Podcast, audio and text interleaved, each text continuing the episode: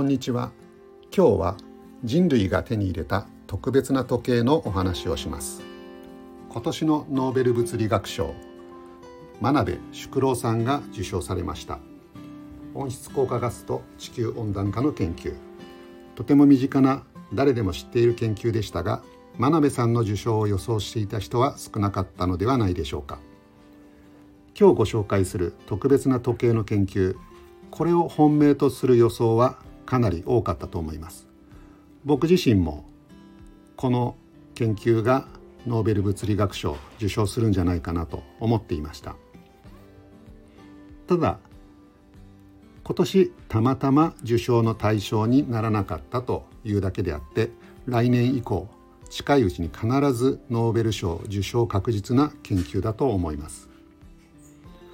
東京大学の香取秀俊教授は光格子時計という特別な時計を開発しました。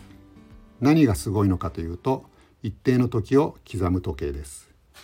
時計なのである程度正確なのは当たり前ですがその程度がとてつもなく、えー、すごい誤差が少ない正確な時計です。この時計は300億年使うと1秒以内の誤差が生じるというふうに考えられています。宇宙が誕生して150億年ですから要するに宇宙の歴史レベルで考えてもずれない時計が開発されたというわけです。人類はいろんな尺度の測定を行っています。長さ重さ速さ明るさ温度などなど。ではあるものの長さを測定してその結果が1メートルであった。それが本当に正しいのか。それとも何か微妙な違いがあった時にそれが誤差なのかそれとも未知の新しい発見なのか。そこってすごく大事なところですが人類はまだ長さについても絶対的に正確な物差しというものを持っていません。ところがこの光格子時計は宇宙の歴史よりも長い期間でずれない精度ですから時間測定に関しては絶対的に正確な道具を手に入れたと言えると思います。これは人類のサイエンスにとって計り知れないほど大きな一歩だと思います。ではこれまでの時計の歴史を簡単に振り返ってみます。約400年前に振り子時計がオランダで発明され人々は長らく振り子時計を使う時代が続きました。近代になり1964年東京オリンピックでクォーツ時計が登場します。クォーツ時計は水晶に電流を流すと一定間隔で振動する性質を利用しています。水晶は1秒あたり3万2768回振動します。なので3万2768回振動したら1秒とカウントする機械を時計として実用化しました。クォーツ時計を使うと1ヶ月の誤差がだいたい10秒ぐらい。それぐらい正確な時計ができました。今は電波時計を使うことが多いですかね。僕の腕時計も電波時計です。これは基本的にはクォーツ時計なんですが毎日電波を受信して時間を合わせ時間合わせを自動で行います。毎日時間合わせをするので常に秒針まで合っている状態が維持され日常生活はこれで十分です。僕もこれ以上の精度は求めません。ただ科学研究の分野では原子時計でより厳密に時間の測定が行われています。今の原子時計はセシウムという物質を利用してマイクロ波で1秒間に91億9263万1770回の振動を計測しています。この91億回振動したら1秒とカウントするやり方を国際的な1秒という定義をしています。この原子時計の精度は3000万年に1秒程度の誤差と言われています。恐竜が滅亡したのが6500万年前ですからその時から時計を使い始めたとしてだいたい2秒ぐらい現在でずれるという、まあ、それぐらい正確な時計を今科学研究の分野では原子時計使っています。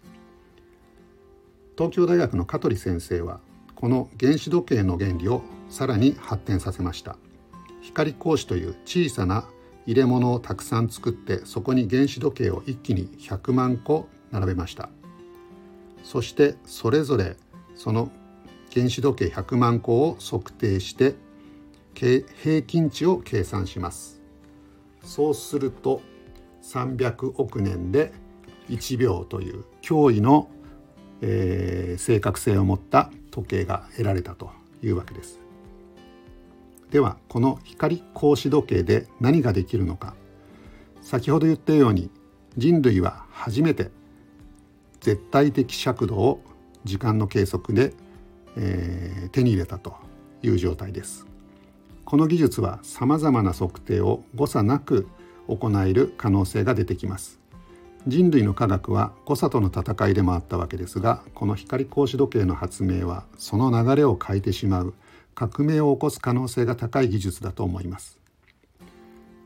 最後にこの光格子時計を使った面白い実験を紹介します。香取先生の研究チームは東京スカイツリーの地上階と展望フロアそれぞれに光格子時計を設置しました。そして展望フロアの方が光格子時計の進み方が速いことを計測しました。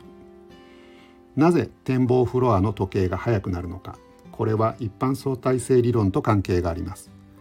一般相対性理論では重力が大きければ時間が遅くなり重力が小さければ時間が速くなることを理論で予測しています。ブラックホールは重力が無限大に大きいので時間が全く進まない状態になります。東京スカイツリーの展望フロアは450メートルのところにあります。宇宙船の中を思い浮かべると分かりやすいですが地上から離れるほど地球の引力の影響は少なくなり重力が小さくなります。宇宙飛行士はふわふわ浮いている状態ですよね。国際宇宙ステーションは地上400キロ上空を飛んでいるわけですが地上に比べて90%ぐらいの重力しかありません。この光格子時計は超高精度なのでわざわざ400キロ上空まで行かなくてもスカイツリーの展望台450メートルと地上のごくわずかな重力の違いを時間の進み方の違いとして検出しています。この結果は2つのことを示していると思います。一つは一般相対性理論の有力な証拠を実験結果として示したこと。もう一つは、えー、こっちかなり重要なことだと思いますが人類は絶対的な測定器を手に入れたということ。わずかな重力差を重力差を検出して地形の変化火山活動や地震予知への応用が期待されています。さらに時空という3次元空間と1次元の時間軸の4次元理論を簡単に取り扱える可能性が出てきたと感じています。時空の話については次回以降触れたいと思います。今日は人類が手に入れた特別な時計とその可能性についてお話ししました。お聞きいただきましてありがとうございました。